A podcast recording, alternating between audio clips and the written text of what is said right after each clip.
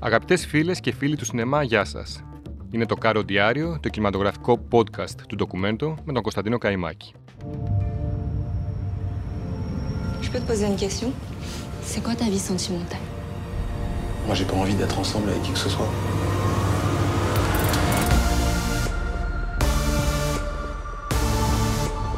Pourquoi vous êtes parti alors Pour m'installer à Paris.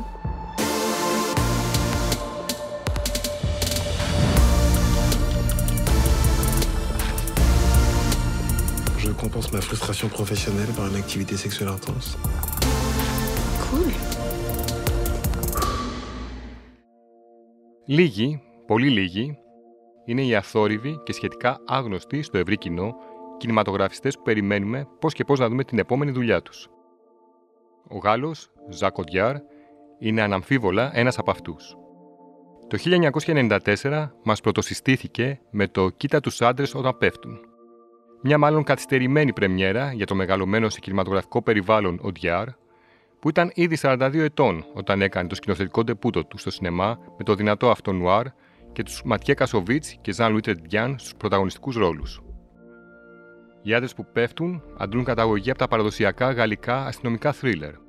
Ένας μεσήλικας πλασιέ παρατά τα πάντα στη ζωή του για να βρει τους δολοφόνους ενός φίλου του. Το ψυχογράφημα κάποιων αντρικών αιμονών τονίζεται με ένα φορτισμένο ρεαλισμό, που θα γίνει το σήμα κατά τεθέν του ασυμβίβαστου σκηνοθέτη. Ο Ντιάρ γεννήθηκε στο Παρίσι στις 30 Απριλίου 1952. Πατέρας του ήταν ο Μισελ Οντιάρ, διάσημος σκηνοθέτης και σεναριογράφος του κλασικού γαλλικού κινηματογράφου, ενώ ο θείος του ήταν επίσης άνθρωπος του κινηματογράφου, ένας πετυχημένος παραγωγός. Όταν ήταν έφηβος, δεν κεγόταν να εργαστεί στο κινηματογραφικό χώρο. Η επιθυμία του ήταν να γίνει δάσκαλος. Σπούδασε φιλολογία και φιλοσοφία στη Σορβόνη, αλλά δεν πήρε ποτέ το πτυχίο του. Μια φιλενάδα του τον παρότρινε να εργαστεί ως εκπαιδευόμενος μοντέρ κατά τη διάρκεια των διακοπών του.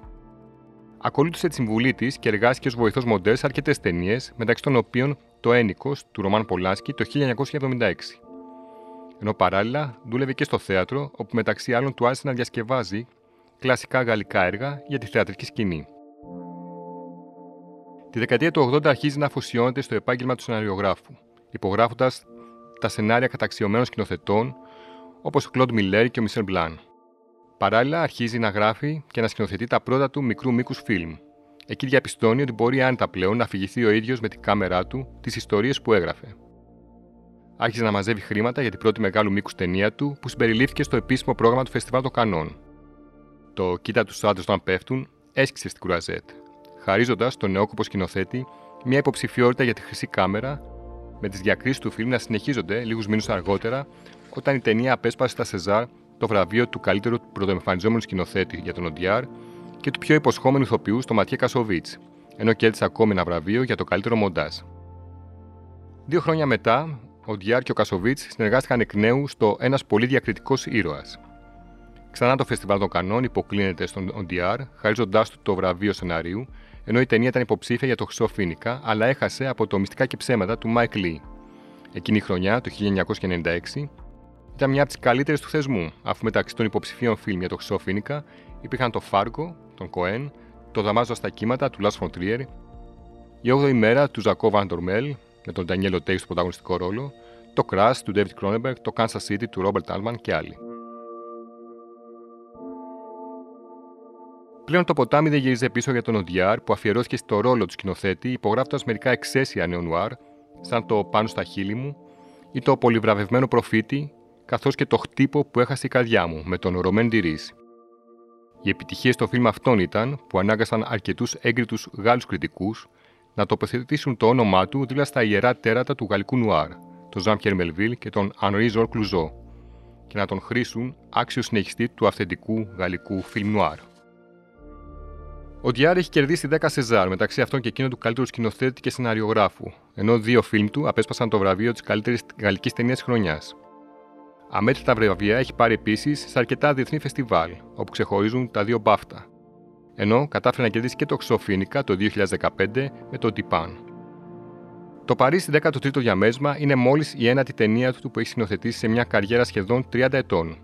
Ένα ασπρόμαυρο κομψοτέχνημα για τον έρωτα στο σύγχρονο Παρίσι. Σε μια γειτονιά του νοτιοανατολικού Παριζιάνικου διαμερίσματος, η Εμιλή γνωρίζει τον Καμίλ.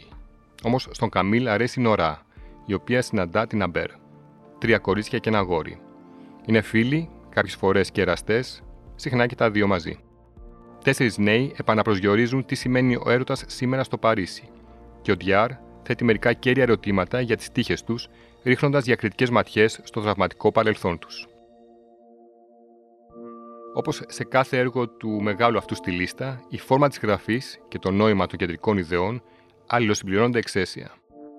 Ο Οντιάρ έγραψε το σενάριο της ταινίας συνεργασία με την Σελίν Σιαμά, τη σκηνοθέτρια του πορτρέτου μιας γυναίκας που φλέγεται, επαναπροσδιορίζοντας την ερωτική κομεντί και πατώντας σε ένα γεμάτο φρεσκάδα και ερωτισμό ασπρόμαυρο πορτρέτο των νέων στο σύγχρονο Παρίσι. Η κεντρική ιδέα προέρχεται από το graphic novel του Adrian Tomine. Ο ίδιος ο σκηνοθέτης λέει ότι τα τρία πρώτα graphic novels του Tomine ήταν εκείνα που του έκαναν εντύπωση, καθώς του άρεσε η συντομία, το διακριτικό βάθος, η γεμάτη σπιρτάδα και μελαγχολία χαρακτήρες και η αριστοτεχνική χρήση των ελλείψεων ως προς το πώς αντιμετωπίζεται κάθε άνθρωπος σαν μια μικρή, αξεδιάλυτη άβυσο. Πριν από αυτή την αφορμή, λέει ο ίδιος, είχα καιρό την επιθυμία να γράψω μια κομμωδία. Συνδέοντας την κομμωδία με το έργο του Tomain, μπόρεσα να φτιάξω μια ιστορία με πολλές διακυμάνσει, αντικατοπτρίζοντας τους χαρακτήρες του.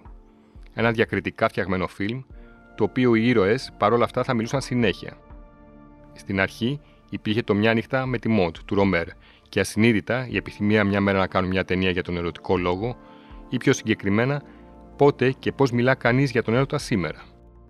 Στο Μια νύχτα με τη Μοντ, δύο άντρες και μια γυναίκα, αλλά κυρίως ένας άντρας και μια γυναίκα, μιλούν όλο το βράδυ. Μιλάνε για τα πάντα. Για τους εαυτούς τους, φυσικά, για το Θεό, για τον Μπλε Πασκάλ, το χιόνι, τη ζωή στην επαρχία, τη γοητεία των νεαρών καθολικών κολτσιών και ούτε καθεξής.